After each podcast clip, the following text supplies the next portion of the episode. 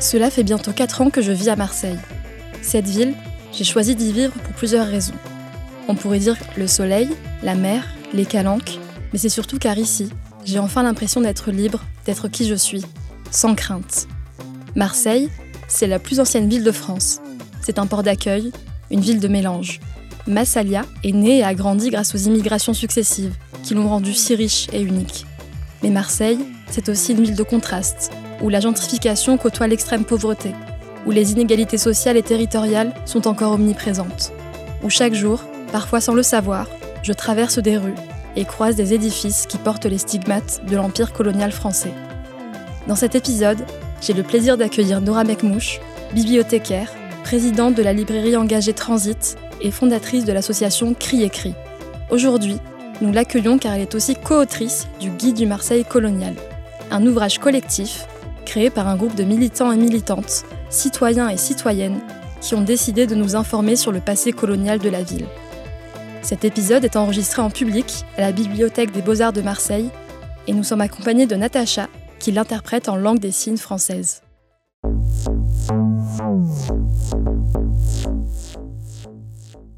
Bonjour Nora et merci d'avoir accepté mon invitation. Bonjour, bonjour à tout le monde vu qu'on est en public et vraiment merci pour cette invitation. Je suis euh, honorée euh, d'incarner à moi seule 11 euh, personnes, donc c'est une lourde responsabilité. Donc voilà, je vais souvent employer le nous alors que je suis toute seule ici présente parce que voilà, nous sommes 11 rédacteurs et rédactrices à avoir réalisé ce guide du Marseille colonial. Ce livre répertorie toutes les rues, les places et les monuments à Marseille qui ont un avec la colonisation. Euh, je voulais que tu me racontes un petit peu comment est né ce projet. Ce projet a réellement une histoire, une origine, une genèse importante. Il faut rendre à César, ou en tout cas à Alain, Castan euh, ce qui lui appartient. Et ce projet, en fait, est né euh, suite à la publication d'un texte qu'Alain Castan a rédigé dans le blog qu'il euh, tient encore aujourd'hui euh, à la fois sur Mars Actu et euh, Mediapart, où il avait écrit un premier texte sur la rue Bugeaud à Marseille, un ancien militaire français qui est connu pour,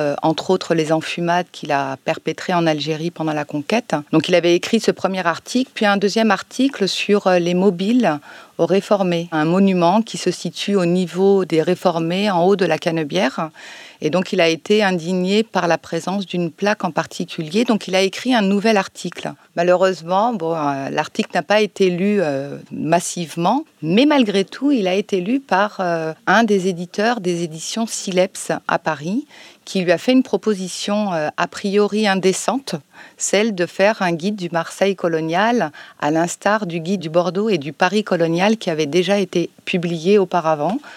Il n'a pas accepté tout de suite. Il s'est dit, moi tout seul, euh, m'engager dans cette aventure, c'est impossible. Je vais voir si je peux euh, réunir autour de moi des personnes qui vont m'aider à réaliser ce projet. Et donc, euh, le 3 juillet 2020, c'était très compliqué d'organiser des réunions, mais malgré tout, on a pu se réunir et on s'est retrouvés autour d'Alain. Au départ, on était huit personnes. Finalement, on s'est retrouvés à 11 à euh, nous engager dans cette aventure de découvrir, d'arpenter, d'explorer la ville de Marseille à travers les marques, les empreintes et les stigmates de cette histoire coloniale. Je vais citer euh, les 11 personnes. Donc il y a Saïd Boukenouche, Zora Boukenouche, Alain Castan, donc qui est à l'initiative de cette aventure et de ce projet.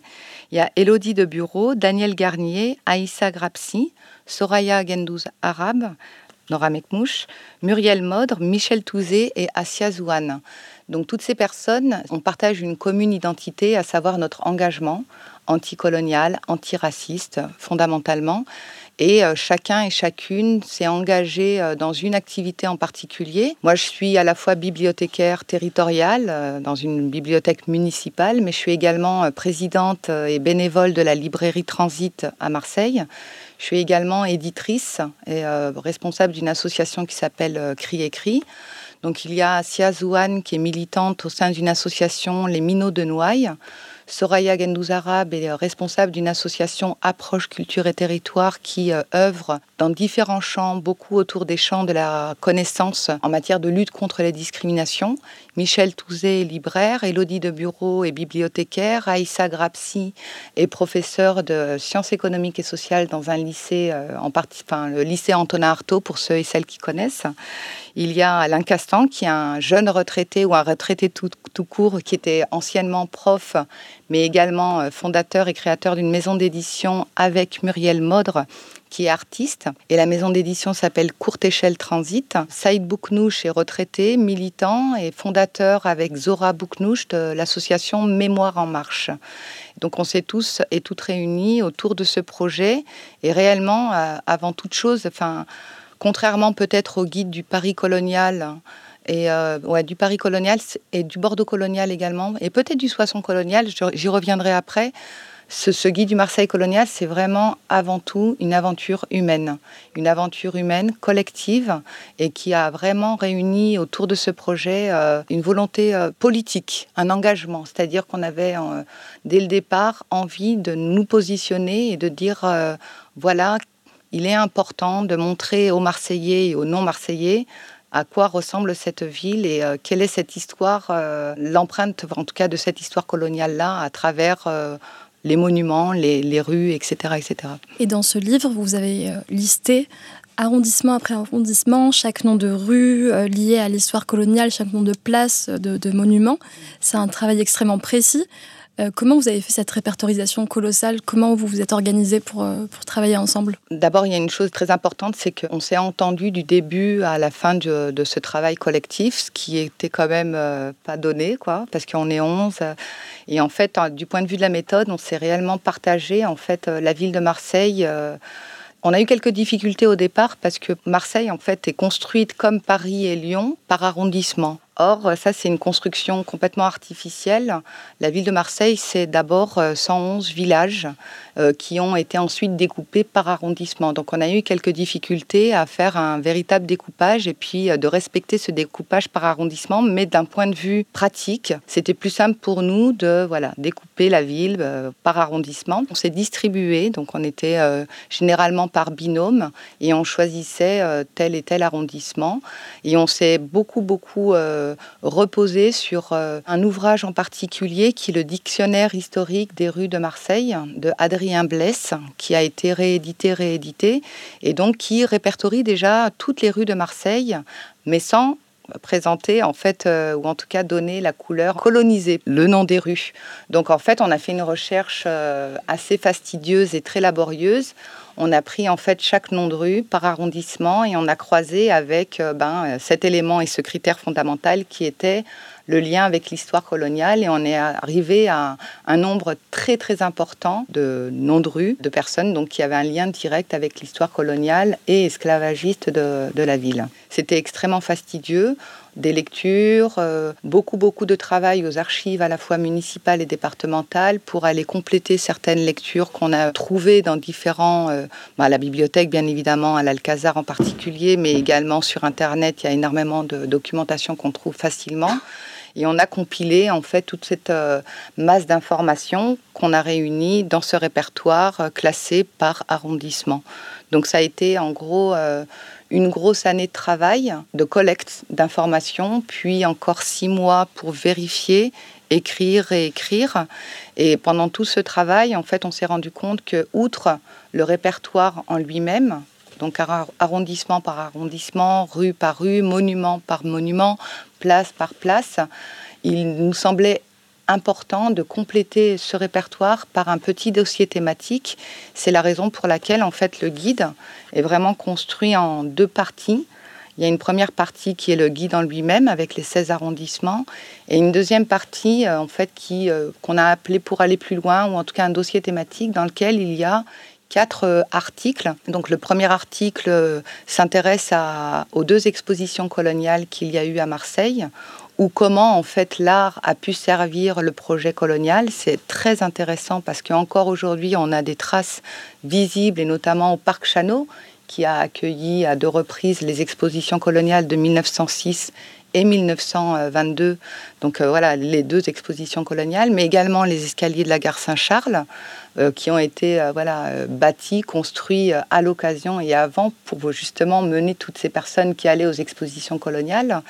Donc ensuite, il y a un article sur les archives de la santé euh, qui sont en fait euh, stockés à l'hôpital Montperrin à Aix-en-Provence, mais qui racontent aussi, euh, c'est les archives coloniales de la santé, pardon, il faut que je le précise quand même, qui sont en danger parce qu'en en fait, elles ne sont pas conservées et on est en train de voir disparaître petit à petit un patrimoine fondamental de l'histoire et de Marseille et du Sud et de l'histoire de la santé et de la santé coloniale.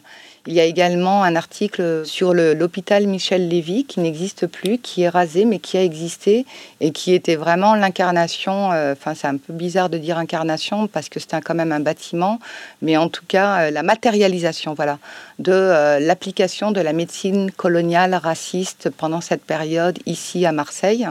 Et enfin, un dernier article, et là c'est vraiment important, et c'est le lien qu'on peut faire entre le groupe et le collectif de rédacteurs de ces 11 personnes dont je fais partie. Notre engagement dans la ville, c'est qu'il y a des personnes qui sont nées, qui travaillent, qui continuent à vivre dans les quartiers nord, et il nous semblait important de nous intéresser à comment en fait cette histoire coloniale se poursuit encore aujourd'hui dans euh, la, topographie de la ville et notamment euh, voilà cette euh, frontière physique mais également symbolique qui existe entre les quartiers sud de la ville et les quartiers nord où vivent beaucoup majoritairement des personnes descendantes ben voilà, des pays colonisés.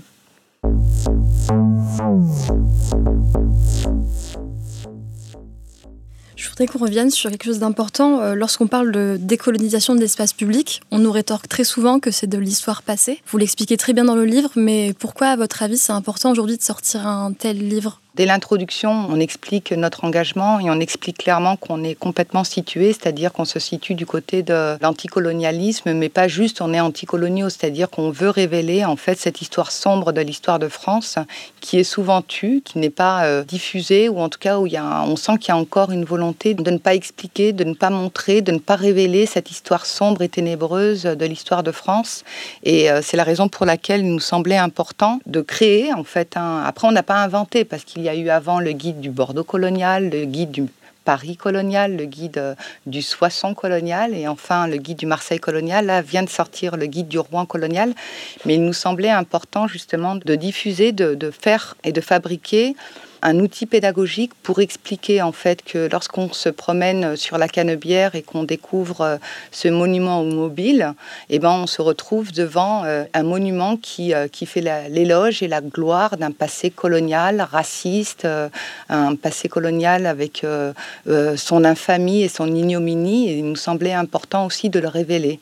Donc c'est de ce point de vue-là qu'on se situe euh, de manière engagée, c'est-à-dire qu'on ne veut pas, on ne veut plus que cette histoire-là soit tue, soit étouffée. On veut au contraire la diffuser et la diffuser de manière euh, pédagogique, c'est-à-dire qu'on fait vraiment de l'information, de l'explication. On n'appelle pas à déboulonner, par exemple, mais en revanche, on va révéler dans le livre les euh, collectifs qui revendiquent euh, qui appellent peut-être au déboulonnage ou pas, ou alors en tout cas à présenter autrement ces monuments, euh, ces, places, euh, même ces noms de rues on révèle l'existence de collectifs qui œuvrent, qui militent, qui posent des actes, qui font des performances, par exemple, dans certains endroits, on, le révèle. Nous, on est du côté, en fait, on va dire, de l'explication, de l'outil pédagogique à travers un outil qui est le livre, en fait. Et est-ce que tu penses que ce passé colonial a un impact sur nos vies aujourd'hui, notamment à Marseille Ah, complètement, complètement. Il y a une continuité historique qui est indéniable. On le voit, ben, j'en parlais tout à l'heure par rapport à,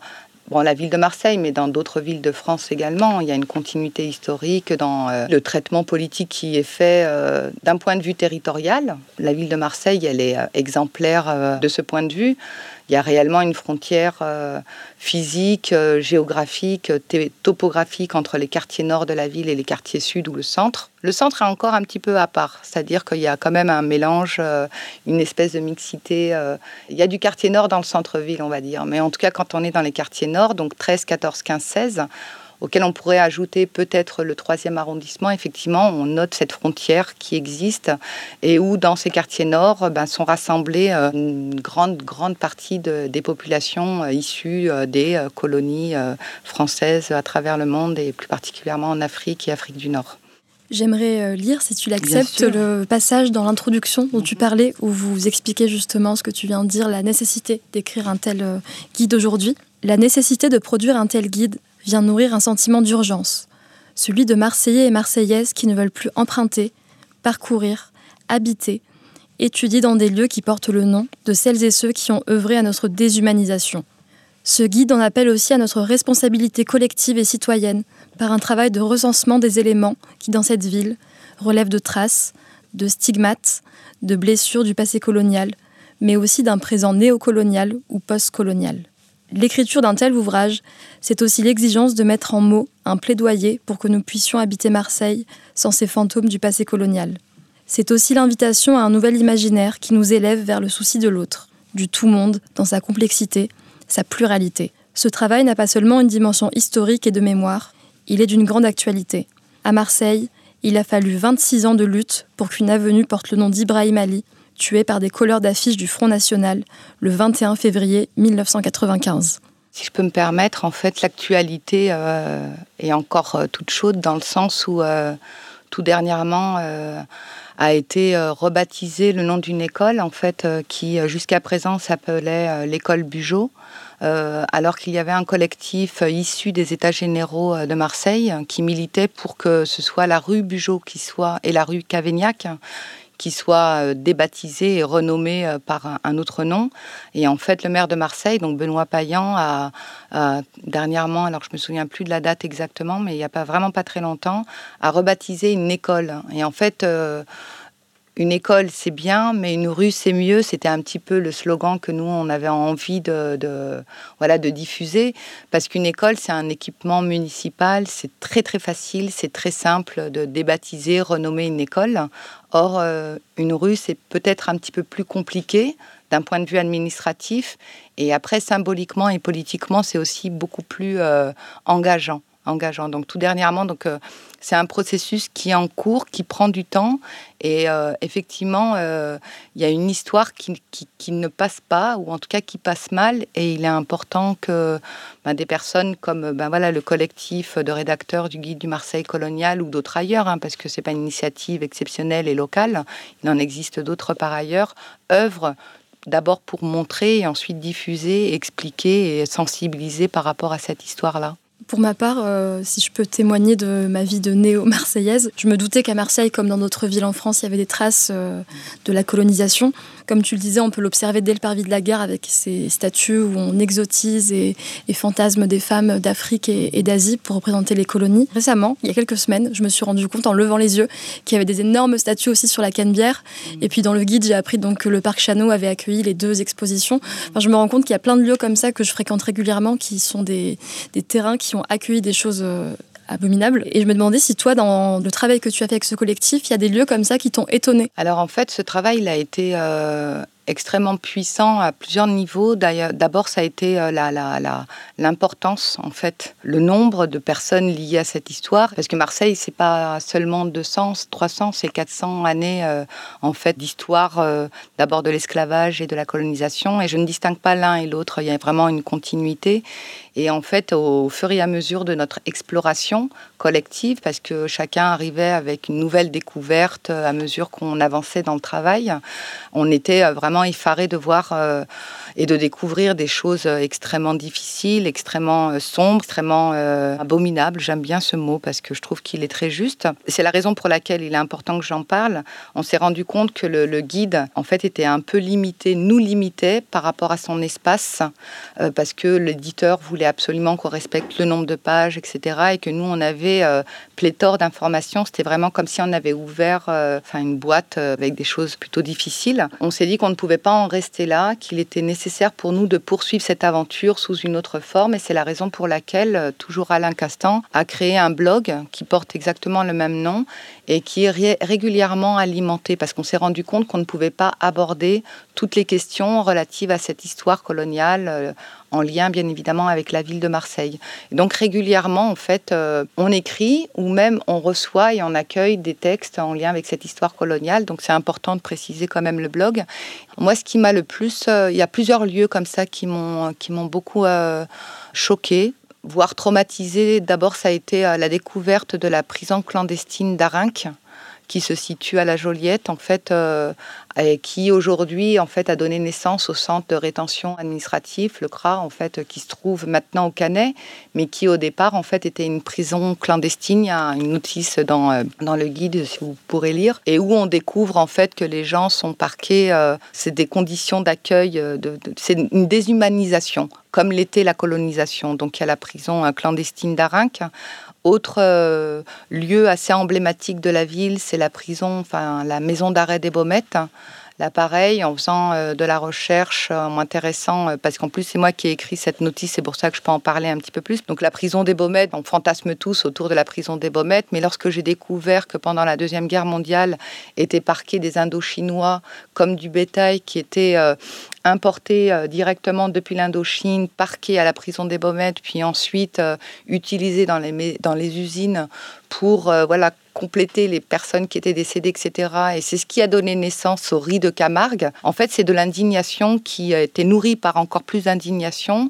Et la manière qu'on a pu euh, exorciser quelque part cette indignation, c'est de produire euh, voilà, de la connaissance à travers ce guide, mais d'autres textes, bien évidemment, et d'autres projets. Donc après, effectivement, il y a eu les escaliers de la gare Saint-Charles, et j'aime beaucoup euh, voilà, les performances qui sont réalisées, la manière dont les unes, les uns s'approprient en fait ces questions pour, pour dénoncer, pour, pour provoquer, pour sensibiliser. Parce que je parlais voilà, de, des escaliers de la gare Saint-Charles, mais il y a d'autres lieux comme ça qui aujourd'hui font l'objet de performance artistique ou en tout cas politique euh, à, l'issue d'une présentation qu'on a faite euh, à la librairie Transit. Il y a des jeunes qui nous ont demandé l'autorisation, et déjà ça j'ai trouvé ça extraordinaire qu'on nous demande l'autorisation de photocopier en fait euh, les notices du guide pour aller faire des collages sauvages la nuit pour recouvrir en fait les plaques qui existent pour expliquer en fait pour ces jeunes, en tout cas parce que c'était des jeunes, c'est un collectif euh, qui euh, s'est constitué comme ça et qui régulièrement en fait euh, recouvre les noms des rues, les plaques, hein, physiquement, concrètement, des notices du guide pour expliquer que là, non, Bugeaud c'était tel personnage, à lui c'était tel personnage, voilà ce qu'il a commis comme méfait pendant cette histoire qui lie ben, la France à ses colonies et ses anciennes colonies surtout.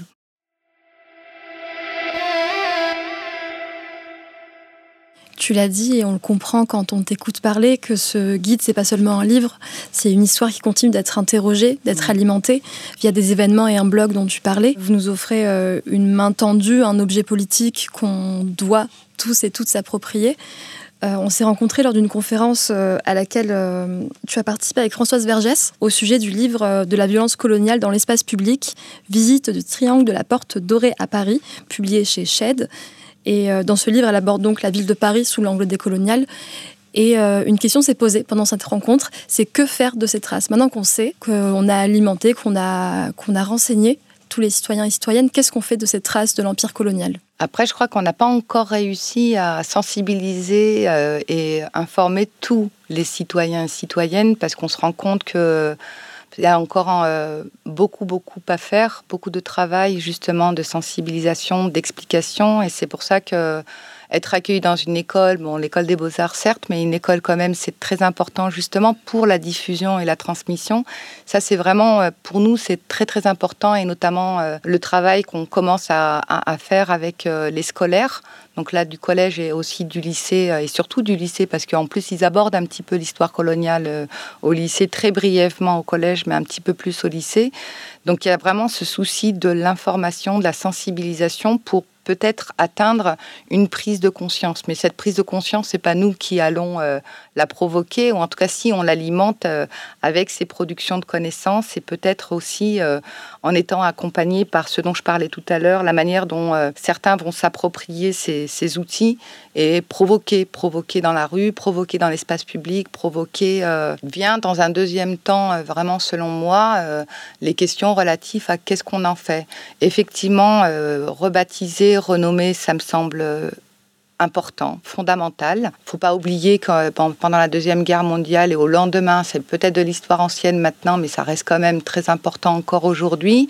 En fait, il y a plein de noms de rues, de places qui ont été renommés, rebaptisés. Il y a quand même un effort politique qui a été réalisé après un traumatisme comme celui de la Deuxième Guerre mondiale. Peut-être qu'il faut aussi réaliser ça, c'est-à-dire euh, renommer, euh, effacer de l'espace public euh, ces stigmates, ces traces. Après, c'est une décision politique. Comment faire en sorte que les citoyens se, saisissent, en fait? Comment, comment faire en sorte que tout un chacun, chaque citoyen se sente sensibilisé par rapport à cette question pour amener le politique à prendre ce genre de décision? Ça, c'est ce qu'on essaye de faire et œuvrer pour. Là, je ne parle pas au nom du collectif du guide, mais de manière très personnelle. J'aime beaucoup l'idée de retirer de l'espace public sans les détruire, hein, parce que peut-être que c'est aussi du patrimoine. Pourquoi détruire? Peut-être les conserver mais les mettre dans un endroit où euh, ceux qui ont envie d'aller voir, que ce soit un acte volontaire, mais que ce soit pas imposé à toutes et tous de manière presque euh, violente, presque obscène en fait, euh, d'être heurté par ce qui nous est montré à notre insu comme ça de manière et peut-être voilà faire un musée de ces vestiges de l'histoire coloniale où ceux qui ont envie de le visiter se déplacent. C'est absolument pas nouveau comme comme idée, hein. c'est partagé par plein de personnes qui œuvrent pour une décoration colonisation, que ce soit des arts, de l'espace public, du patrimoine, de la pensée. Et euh, je trouve que ça, ça peut être intéressant parce que là, on aborde aussi la question du libre arbitre de chacun et chacune d'entre nous. C'est-à-dire que moi, si j'ai envie d'aller voir, de visiter tel musée, c'est moi qui le décide. Or, euh, les escaliers de la gare Saint-Charles avec ces deux femmes lascives, euh, voilà, qui représentent et l'Afrique et l'Asie, ça c'est montré à mon insu. J'ai pas le choix, je passe devant, ça m'énerve, j'ai les nerfs. Donc peut-être que voilà, il y a, un travail à faire. Après, j'aime beaucoup euh, voilà cette idée des attentats entre guillemets, parce que c'est vrai qu'il faut pas trop utiliser ce mot, mais Ouais, des attentats artistiques dans la ville, quoi. S'approprier l'espace public, se, réel, enfin, réellement se sentir investi de notre parole et puis place en tant que citoyen et dans la ville et euh, dans l'espace public comme espace politique. On sent tes réactions euh, intimes et ton émotion. Et j'imagine que chacun des contributeurs et des contributrices ont un lien euh, particulier, peut-être familial, avec la colonisation. Je voulais savoir si toi, tu voulais témoigner en ton nom de, cette histoire et de cet héritage, peut-être. Oui, Alors moi, je suis euh, d'origine algérienne dans le sens où, alors parce qu'il y a plusieurs manières de, de, se dire, et j'aime beaucoup les mots de Nassira Ghenif Soulimas, qui est sociologue, qui parle elle de de descendants pas issus. En fait, le terme issu dérange. En fait, moi, je suis une descendante des anciennes colonies françaises. Euh, mes parents sont tous les deux algériens, arrivés en France euh, après la, guerre de libération et d'indépendance de l'Algérie.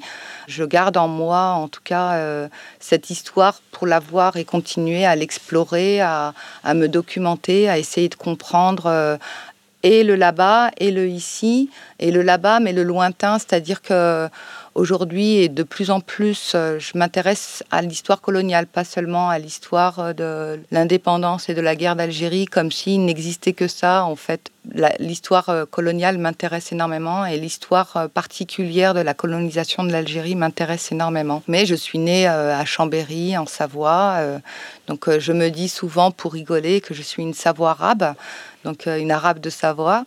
Et j'ai grandi voilà en France. Je suis allée régulièrement en Algérie puis plus, puis j'y suis retournée, j'aimerais beaucoup y retourner. Mes parents sont toujours vivants et euh, vivent en Savoie et euh, eux vont euh, très régulièrement en Algérie.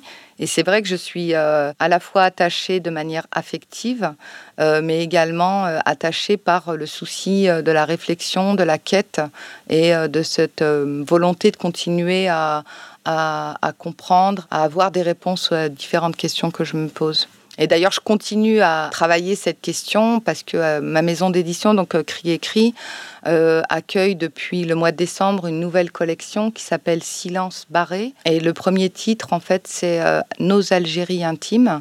C'est un ouvrage collectif qui réunit 28 contributeurs et contributrices autour de la relation intime que ces personnes, donc c'est des chercheurs, des artistes, des militants, des citoyens, des romanciers, des romancières, enfin des réalisateurs de films, réalisatrices de films, entretiennent avec l'Algérie d'un point de vue intime, très subjectif et très sensible. L'exploration euh, continue encore aujourd'hui et en fait cette continuité, en fait, elle est toujours là. Le fil est toujours euh, bien, bien présent en tout cas. Et qu'est-ce que tu espères pour la suite de notre histoire? Comment tu rêves euh, cette réappropriation de cette histoire coloniale? J'aimerais beaucoup que hum, l'espace soit encore plus occupé. C'est-à-dire que occupé par euh, celles et ceux euh, qui, qui doivent réellement prendre la parole. C'est-à-dire que qui est de plus en plus de d'autres récits, de contre-récits, de récits différents, de récits qui euh, qu'ils soient plus seulement les récits des dominants, mais aussi récits euh, de personnes qui ne se considèrent plus comme dominées en fait. C'est ça qui m'importe et qui euh, qui m'anime aujourd'hui. Et quand je parle de récits, c'est pas seulement de l'ordre de l'écriture, c'est réellement des écritures multiples et variées, à la fois intellectuelles et scientifiques, mais artistiques, poétiques également. Donc euh, c'est en tout cas ce que je, ce que je nous souhaite. Je nous souhaite à, toutes et tous. Merci beaucoup Nora Mekmouche pour votre témoignage et votre travail très précieux. En tout cas, merci beaucoup. Merci Nadia. Je suis Nadia Slimani et j'anime et réalise Nana Podcast.